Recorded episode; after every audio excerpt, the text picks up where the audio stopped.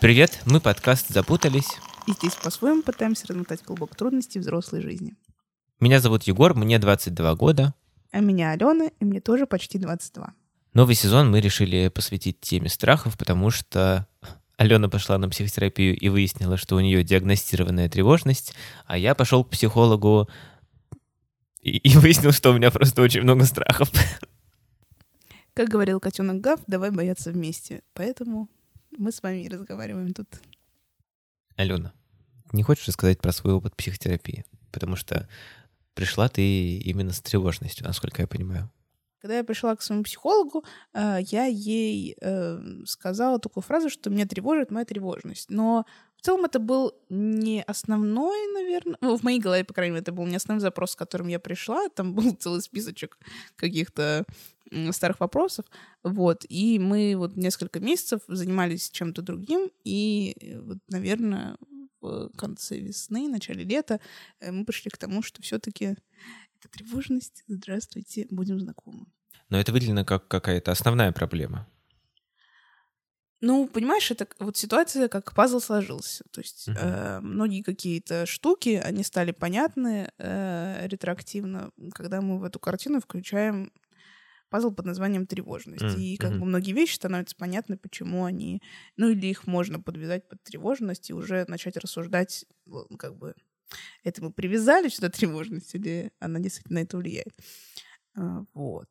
Ну вот это, кстати, интересно же, потому что мы с тобой вроде бы живем в большом городе. У нас с тобой, значит, есть э, это самое, э, учеба в университете, работа, друзья, семья, еще что-то. Мы как бы делаем подкаст, в котором, в общем, веселимся, обсуждаем какие-то э, веселые темы, еще что-то. В общем, have a lot of fun. Феминизм, гендерная социализация. Сепарация по любви, отец-тиран, ребенок или приемный. Полная ржомба. Герой у нас всегда в покатушку в нашей друзированной студии, так что приходите к нам. Ну хорошо, в нашей нас... как бы Мило. частной жизни мы с тобой, как говорится, не будем скрывать давно знакомы. Шок, сенсация. Сенсация именно. И даже дольше, чем идет подкаст. А это действительно давно. Так вот, мы как-то в обычной жизни, в общем, have a lot of fun, и вот это вот все. А, извините, а что за стереотипизация началась? Не, ну... Я бы даже сказала... Генерализация. Ну да, но одно другому не мешает. Это да, кстати. Знаешь... Э... Был бы человечек, а страх найдется. И это тоже. И в какие-то моменты можно испытывать этот страх, какие-то нет. А, плюс можно скрываться за смехом. Это сейчас тебе страшно? А... Нет, просто это же показывает, э, видимо, показывает, что мы не так уж часто обсуждаем страхи публично, mm-hmm. даже с друзьями. То есть мы как будто бы чаще справляемся со страхами, как-то сами стараемся справиться. Или уже там с каким-нибудь экспертом. И то, кстати, у тебя вот это был простой путь к тому, чтобы об этом поговорить. Вообще, в целом, было сложно начать это проговаривать? Но не с той стороны, в которую ты хочешь спросить. Один из моих механизмов, как справляться с этим всем, было э, прятаться. Вот. И как бы это вообще красной нитью тоже проходит, как моя тревожность через всю мою жизнь. Э, как бы мотив э, прятания и как бы забивания себя чем-то другим, э, это тоже как бы очень заметная э, тема. Э, вот. Поэтому мне скорее было сложно... идентифицировать ее, отделить как бы где я, а где моя тревожность, понять вообще, что такое тревожность. И скорее это был вопрос того, что я, ну, не понимала, вот, а не потому, что мне было сложно сказать, да, я тревожный человек. Но ты же пришла с фразой, что тебя тревожит тревожность, то есть ты как бы уже назвала это. Не было страха неправильно использовать это слово или, или, или, или как? Но я же не сказала, что меня тревожит мое тревожное расстройство. Я же не диагноз а, себе есть... поставила.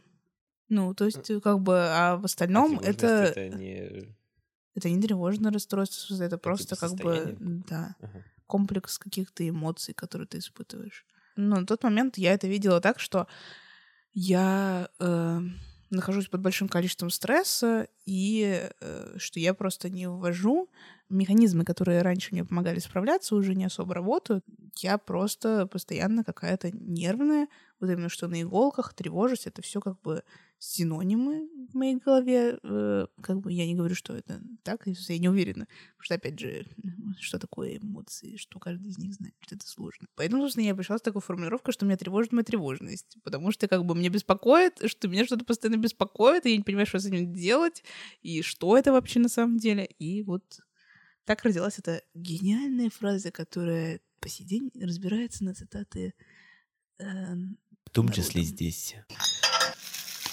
Короче, у меня была такая э, ситуация в жизни, когда мне сказали, что ну, мои друзья, которые, мне кажется, достаточно э, хорошо меня знали и понимали, и наблюдали, они мне сказали, что да ты вообще, типа... бесстрашный. Ну, в смысле, что ты довольно отвязно, ну, не отвязно, а как это называется? В общем, отчаянно поступаешь, ну, как бы, да, бесстрашно. А... Смотря какую ты окраску хочешь дать. Отчаянно, это как будто, типа, ты ебаный, а бесстрашно, вот. Как будто ты храбрый. Вот, мне и мне кажется, что они имели в виду бесстрашно, а я потом об этом думал много. Мне казалось и кажется, что это не так. Mm. Мне кажется, что если я что-то делаю, я... либо не успеваю об этом подумать и не успеваю просто придумать все эти страхи, и я вот как бы кидаюсь и кидаюсь. А потом уже внутри, ну, как-то уже бояться поздно, потому что оно немножко уже тебя само несет, и, и как-то там уже как-то не до страхов, там нужно какие-то бытовые вещи тех, технические обычно решать, и ты как бы их делаешь. И ты в этот момент можешь сказать, что такой, ой, боже мой, ой, как страшно, ой-ой-ой, а потом такой, ой, я, я не успеваю об этом подумать, к сожалению, нужно делать другие вещи. Но при этом бывают и ситуации, когда это поступок действительно отчаянный, когда ты понимаешь, что тебя настолько давят какие-то страхи, потом ты говоришь чаще всего непечатное слово, берешь в один день, просто вот какое-то у тебя появляется, ну не вдохновение, появляется какая-то вот энергия изнутри, и ты понимаешь, что она тебя опять-таки захлестывает, и ты делаешь это. То есть, но, но ты делаешь это именно потом, после того, как тебя очень долго сжимали, как пружину, и потом как бы из тебя появляется какая-то энергия, чтобы начать это расправлять, и ты выстреливаешь вот так сильно, как можешь. И как бы иногда это заканчивается какими-то безрассудными вещами. У нас э, был и есть до сих пор ди ви ди-диск три в одном. Это потрясающая как бы сделка с дьяволом, когда ты покупаешь на развале ди ви ди. Там, значит, на одном диске была «Тайна третьей планеты», потом, собственно, мультфильм, про который я сейчас расскажу, и последний — это «Перевал», тоже по Киру Булычеву. Он как бы такой взрослый, и как бы и по темам, которые, в смысле, по сюжету, и по рисовке, поэтому, собственно, я никогда его не смотрела, вплоть до, кажется, прошлого лета, когда... Потому что только прошлым летом я повзрослела. Да, прошлым летом в Чулимске. Потому что, типа, диски перевезлись все на дачу, и вот как-то очередным прохладным летним вечером, когда делать было нечего, мы решили посмотреть его. Вот, и мне он очень понравился. Вторым мультфильмом, который был на этом диске, являлся мультфильм под названием «Контакт». Не знаю, смотрели ли вы такое, но это, собственно, про то, как пришелец э, при, приземляется на планете Земля, а тем временем как бы по полю гуляет натуралист и там изучает бабочек, еще чего-то. И, в общем, короче, у них там происходит контакт. То есть они друг друга замечают там и что-то вместе бегают по полям. Ну вот сюжет примерно такой. И, и, и там нету ни единого слова. Там все э, происходит под музыку. То есть, понимаешь... И еще-то фишка в том, что на этом ди ви ди там просто был, условно, плейлист э, с этими мультфильмами. То есть заканчивалась «Тайна третьей планеты», и сразу после нее включался «Контакт». То есть у меня не было возможности избежать этого прикола.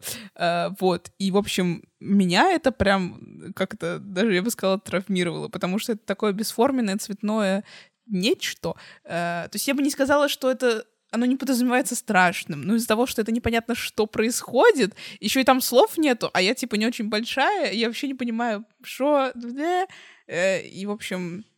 И там, опять же, такая рисовка э, тоже, ну, не... детского мультфильма какого-то, да, а как бы для более взрослой аудитории, поэтому там более какие-то смелые операторские решения, еще что-то, то есть там какие-то были переходы, условно, от широкоуголки до портретного, то есть, ну, короче, вот какие-то такие еще, еще и вот это вот нечто пришелец бегает везде, в разные формы принимает, как потом впоследствии в мультсериале «Время приключений» Джейк менял образы.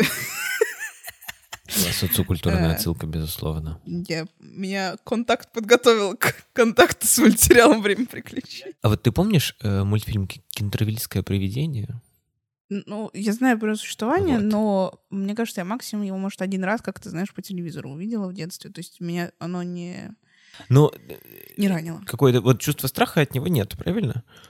И это интересно, как с годами мы как будто бы начали любить всю вот эту вот эстетику э, разрушения, э, ужаса, ты сейчас еще, еще вот сейчас чего-то. Говоришь, собственно, ты очень в тему поднял тему Кентервильского привидения, потому что, собственно, оно же писалось приверженцем эстетизма Оскаром Уайльдом, который, собственно, тут извращал э, жанр э, ужасов, и там, э, так скажем, это был комментарий на жанр ужасов уже.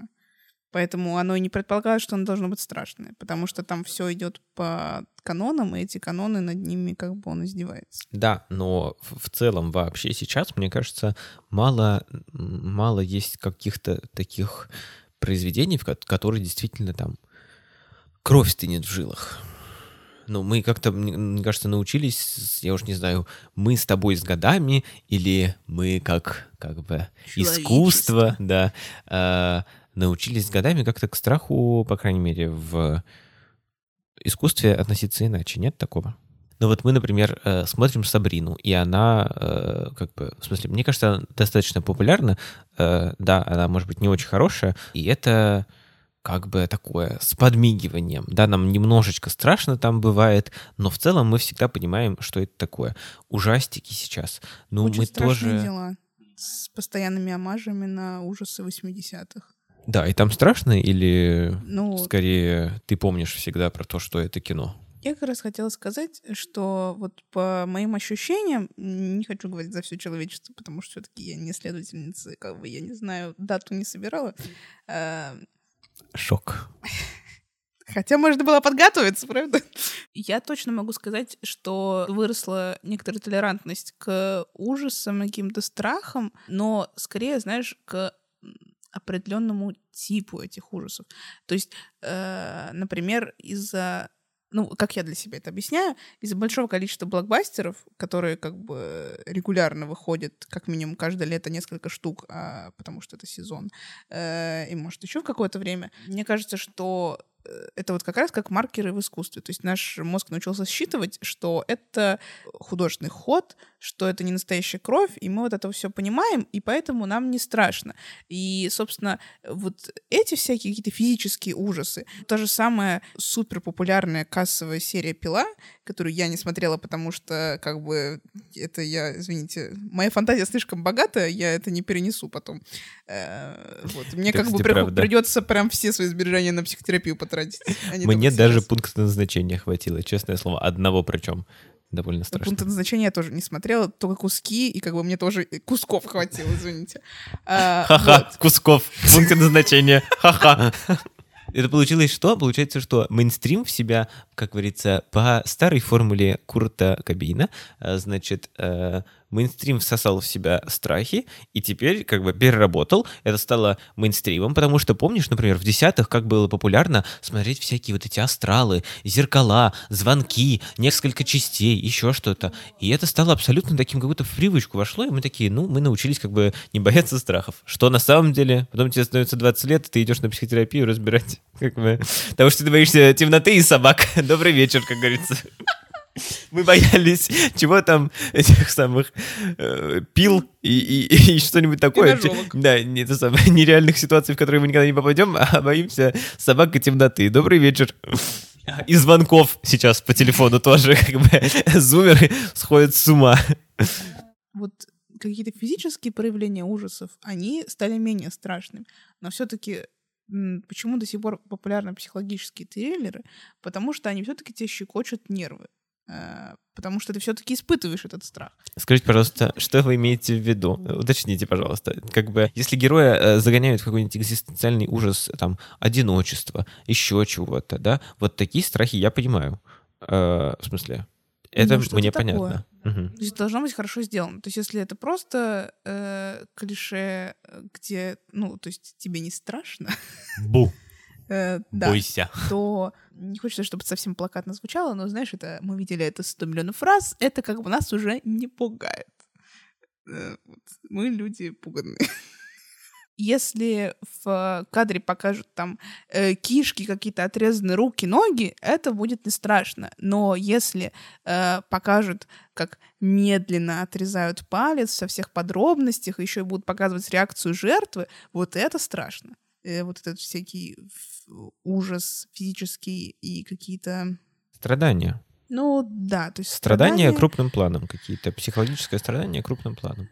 Да. Потому что боль — это что в песне. Вот это вот страшно, как бы какой-то прям э, именно что тупо гор, он не страшен. То есть там кровь, э, пожалуйста, фонтанами теки, это нет. А если у этого есть какой-то контекст, что это... там, условно, персонаж, которого мы только что зна- знали, там, полюбили, и потом мы видим, как из него с муками эту кровь высасывают, вот это на нас произведет впечатление.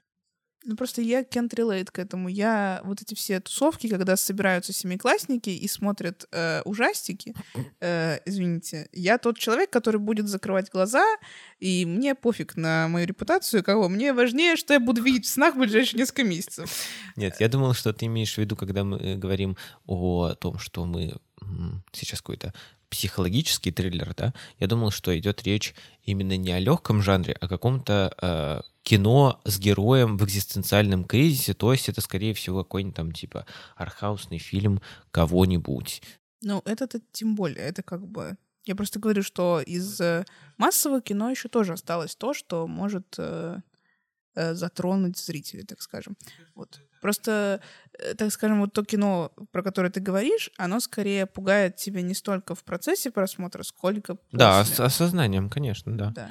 Э, ты говоришь про то, что э, жанр вырос, или мы с тобой выросли? То есть мы с тобой выросли и начали бояться действительно каких-то э, экзистенциальных вещей, или это жанр подрос и стал давить на, на что-то другое? Жанр никуда не вырос. До сих пор продолжается производство большого количества э, просто паф-паф блокбастеров, э, которые уже давно не страшны. Э, ну, собственно, они, наверное, и не подразумевались как страшные, но все равно там есть какие-то моменты, которые испугали бы, там, словно неискушенного зрителя семидесятых, например. То есть я не считаю, что жанр вырос, э, просто у зрителя больше насмотренности сейчас, чем когда-либо. Угу. Вот. Ну и конкретно, если говорить про нашу с тобой ситуацию, то тут, кроме того, что э, мы насмотрелись всякого, так мы, у нас еще как бы, в принципе, э, сейчас немножко другой этап жизни, нежели чем когда нам было по пять лет. То есть в пять лет э, мы не задумывались о том, а, как строить отношения, а где искать друзей, а как сепарироваться от родителей, а как жить в одиночку, а м- мир — это что? То, а это вообще симуляция или не симуляция? А если симуляция, я могу выпрыгнуть в окно, никаких последствий не будет, получается, и я проснусь. А может быть, все-таки... У тебя остались какие-нибудь страхи из детства? Несмотря на то, что у нас с тобой ну, появлялось именно вот таких вот страхов, о которых мы, очевидно, поговорим в процессе сезона, давай сегодня все-таки расскажем, что с нами осталось из детства. У меня как э, был страх темноты в детстве, он до сих пор остался. Э, просто сейчас, наверное, к нему добавился другой взрослый контекст. Кроме того, что меня могли пугать какие-то просто непонятные сущности в виде гномика, которые мне кажутся в темноте в виде там э, рубашки, висящей на стуле, не знаю, какой-то неожиданный блик света, который я не понимаю, откуда он, и я начинаю сразу включать судорожно фонарик на телефоне и такая: «Кто здесь? Вот, и вот это все. Кроме этого, как появился еще страх, эм, типа, идти по двору, в котором выключен свет, и ты такой, м-м-м. А тут-то как бы не только э, какая-то фигня в черном пальто, в черной шляпе, может быть, а настоящий как бы человек, что страшнее, чем э, все, что создано природой, что страшнее, чем э, игры воображения. Ну, это так сказал, как будто человек не создан природой. Нет, просто сейчас, кроме э, каких-то воображаемых э, существ, там по- появилось опасение, что в этой темноте может и реальный человек, который... Э, который плохое зло тебе сделает. Да, который не только по моим каким-то воображениям, но там, условно, по статистике, действительно в темноте может сидеть какой-то человек, э, который, э, там, не знаю, украдет телефон, например. Ну, например, не пример из жизни, просто взятое с потолка что-то. Ну, темнота — это самый яркий страх, который, ну, не хочу сказать, что продолжает мешать мне жить, но, в смысле, который до сих пор возвращается периодически в мою жизнь. Мне кажется, всегда главным каким-то инструментом было стараться рационализировать этот страх, точнее, ну, как бы рациональными доводами, убедить себя в том, что э, ничего страшного там нет. Либо fight fire with fire. Uh, так как это все игры воображения, то, соответственно, играми воображения я это и буду побеждать. Это мне еще в как бы совсем глубоком детстве папа подсказал потрясающий рецепт. Я лежу в своей кровати, это моя самая надежная крепость. Я под себя подтыкаю одеяло со всех сторон э, и воображаю, что у меня в кровати есть пульт управления, которым я там включаю в себе защитные поля, вот это вот все. И, в общем, спокойно oh засыпаю. Сука, вот я не могу. За платочками проходить э, к левой стойчике. Егор проследился. Внимание для всех слушателей. Егор, а у меня сейчас возник такой вопрос. Подводка века. А на что приделан нос? Каким образом э, персонажу гоголевского носа удалось прикрепить нос на место? Э, Ну, что интереснее, как нос сбежал и куда? Куда смотрела кухарка, которая позволила ему упасть в тесто? Какие дороги бороздил нос? Егор, а какие страхи с тобой остались с детства? Что-то пострашнее, чем тянуто, что-то более непредсказуемое, что-то, что действительно хранит в себе угрозу? У меня с детства остался страх собак. Реальное подтверждение тому, что я реально боюсь собак. Прямо сейчас эм, случилось страшное. В общем, в общем, в общем, кошмар какой-то. Отец! Извините! Пожалуйста. Ничего. Я шел, никого не трогал. Из-за поворота появляется женщина. Просто женщина. Я прохожу мимо нее вперед. И тут она, я вижу, что она разговаривает по телефону с кем-то. И тут она говорит, значит, какое-то имя называет несколько раз так. Типа как, значит, на письме это было бы с восклицательным знаком. И тут меня что-то трогает за ладонь. Что-то такое мягкое, шершавое. Ну, естественно, естественно, я вздрагиваю, и телефон у меня вылетает. Короче, очень немного мне нужно, понимаете, такая вот ситуация. Лайф, как говорится. Я очень сильно боюсь собак, это прямо вообще... Я, я почему-то совершенно не могу это объяснить, потому что вот, например, сейчас у моей, э, как это называется, двоюродной сестры, в общем, э, у нее появилась м- маленькая собачка, такая очень миленькая, волосатенькая, ну типа лежит... Все в порядке вроде, пока. Никакой лапеции. Значит, что-то там очень мило шершавым языком лежит руку, ладонь, понимаешь, очаровательное животное. И каких-то вот как бы условно собак знакомых людей или там собак... хороших людей, я не боюсь. А когда это какие-то там незнакомые собаки, или, например, кстати, брутальные собаки, здесь это... Гендер мне вступает кажется, в что... разговор. А, почему гендер-то? Они могут быть просто как бы... Это репрезентованные... Это просто черта, которую не нужно привязывать к гендеру. В общем, э, какие-нибудь там вот не эти вот... а просто презентуются. Э, немецкие овчарки, э, питбули, значит, вот такая собака, у которой вытянутое лицо такое белое, угу. и, значит, вот, вот, вот такая собака. Э, э, бульдоги, ну, в общем, все вот эти вот э, страшные собаки, собаки, да. Да и, ну, как бы и не бойцовские тоже. Да, даже вот какой-нибудь там... Э, даже лабрадор, честно говоря, меня иногда пугает. В общем, короче, меня пугает вообще все. Размеры, что-то там, то, что она будет маленькая, она будет лаять, и она, значит, может прикусить, потому что тоже вы видели их клыки, извините меня. Вообще, не могу. Меня все очень сильно пугает. Ой, меня еще пугает, знаешь, вот эта история. Она часто умиляет людей, когда говорят, что, значит, вот у нас, значит, там какой-нибудь сернбернар или лабрадор, который в длину с лапами... типа, больше роста человека. И он прямо так вот, знаете, у нас гости приходят, а, открывают дверь, заходят, значит, в прихожую, и он бежит им навстречу, и вот так вот на задние лапы встает, и руки кладет им на плечи. Я бы просто, мне кажется, я бы умер в этот момент. Это про... Я, я не могу себе представить. Я вообще, я себе представляю, это просто ужасно. Это еще... А если он лизать начнет? Все, я не знаю, что делать. И все, что я делаю, мой инструмент, это обходить вот за несколько. То есть, как бы, если нет возможности, я, нет такого, что я прям перехожу э, улицу, но если есть возможность обойти, я выйду на проезжую часть, я обойду вот мимо машин, вот которые припаркованы рядом, я пройду со стороны проезжей части, мне все равно. Ужасно. Я очень сильно... Еще как бы меня очень раздражают э, хозяева. Понятно, что хозяева очень сильно любят своих собак, и, наверное, в, в собаках есть какая-то там душа. В смысле, они награждают собаку чем-то таким особенным смыслом. То есть это не просто собака, это друг, ребенок, еще кто-то. И хозяева не любят неадекватную реакцию э, людей на их собаку. Потому что, но для них... то, что собака лает, это адекватно. Они привыкли к тому, что собака лает, к тому, что там ну, собака может побежать они быстрее. Они знают, характер. Да, они знают, они могут ее собаки. Там... Ой, ну наш-то не кусается. Да мне все равно, у меня сердце в пятках уже, год в вреде. Ну, а ты не думал, кстати, что это может быть каким-то рациональным доводом, который ты можешь себе сказать? Что как бы она Каким? не кусается. Значит, этого боятся. Во-первых, что такое она не кусается? Это статистика. Она девяносто девять раз не кусается, а на сто, на сотый кус, укусит.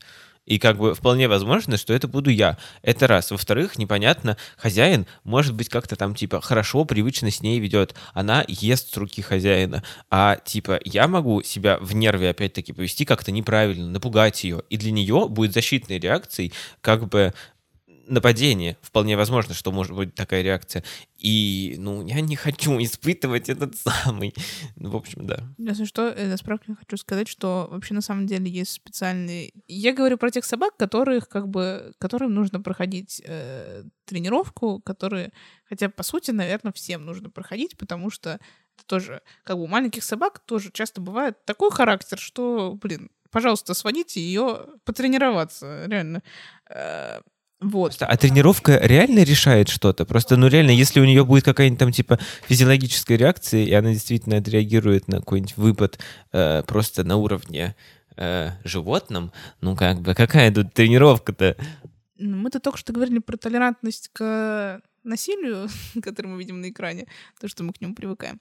Во-первых, есть какие-то изначальные черты, которые присущи породам, то есть какие-то типа более добрые, какие-то бойцовские изначально, но и с помощью тренировок тоже типа много чего можно достигнуть. То есть я, например, видела в интернетах такое видео, что, в общем, специально э, там хозяйка и на тренировках э, собаку по-всякому резко дергают, тянут там за уши, за лапы. Это чтобы подготовить ее к тому, что если, например, на детской площадке, да, или дома, если, например, есть дети, что им будет интересно, и они не знают границ еще. И чтобы, собственно, ребенок не поранился, и чтобы собаке тоже это не было стрессом, чтобы она к этому уже привыкла. Вот. То есть мне кажется, что это ответственный хозяин, который занимается этим. Понятно, что не нужно делать вид, что каждый хозяин ответственный, потому что все мы знаем, какие люди разные бывают. Вот. Ну, в общем-то, это просто это было не к тому, чтобы тебя переубедить, а к тому, что вот по-хорошему было бы славно делать так. На ближайшие семь эпизодов мы будем заниматься тем, что мы будем обсуждать то, что нам и нашим гостям некомфортно. Надеюсь, вам станет комфортно тех выводов, к которым мы придем. То есть придется сорок минут страдать, чтобы в последние пять минут услышать ободряющий вывод. Зоис дас Лебен. Такова жизнь. Примечание редактора. Собственно, в очередной раз в нашем разговоре хочется процитировать трек «Лучше дай Титаник». Нас приучили давиться кашей, прежде чем пробовать шоколад. Как вы догадались, перематывать сорок минут эпизода нельзя. Нужно как бы выстрадать, как да, Моисей сорок лет водил выводы, евреев по пустыне. Эти выводы будут стоить как бы не больше гроша, если вы их сразу получите, понимаете? Волшебной таблетки не существует. Нужно сначала пройти путь психотерапии, чтобы прийти к каким-то выводам. А послушать чужие выводы — это будет бесполезно. Guys, folks. Всем пока. Слушайте нас на всех подкаст-платформах, подписывайтесь. В Телеграме, надеемся, мы там что-нибудь веселое придумаем. Или не веселое. Ну, в общем, something interesting, как говорится. Я сегодня Зоя Викфельштейн. Что такое со мной сегодня? Ладно. Так чего? Алена. Обсудить эпизоды можно в комментариях ВКонтакте и в Телеграме. И там, и там мы запутались. Все ссылки есть в описании. Все будет лучше, не расстраивайтесь. Пока-пока, до свидос. Пока.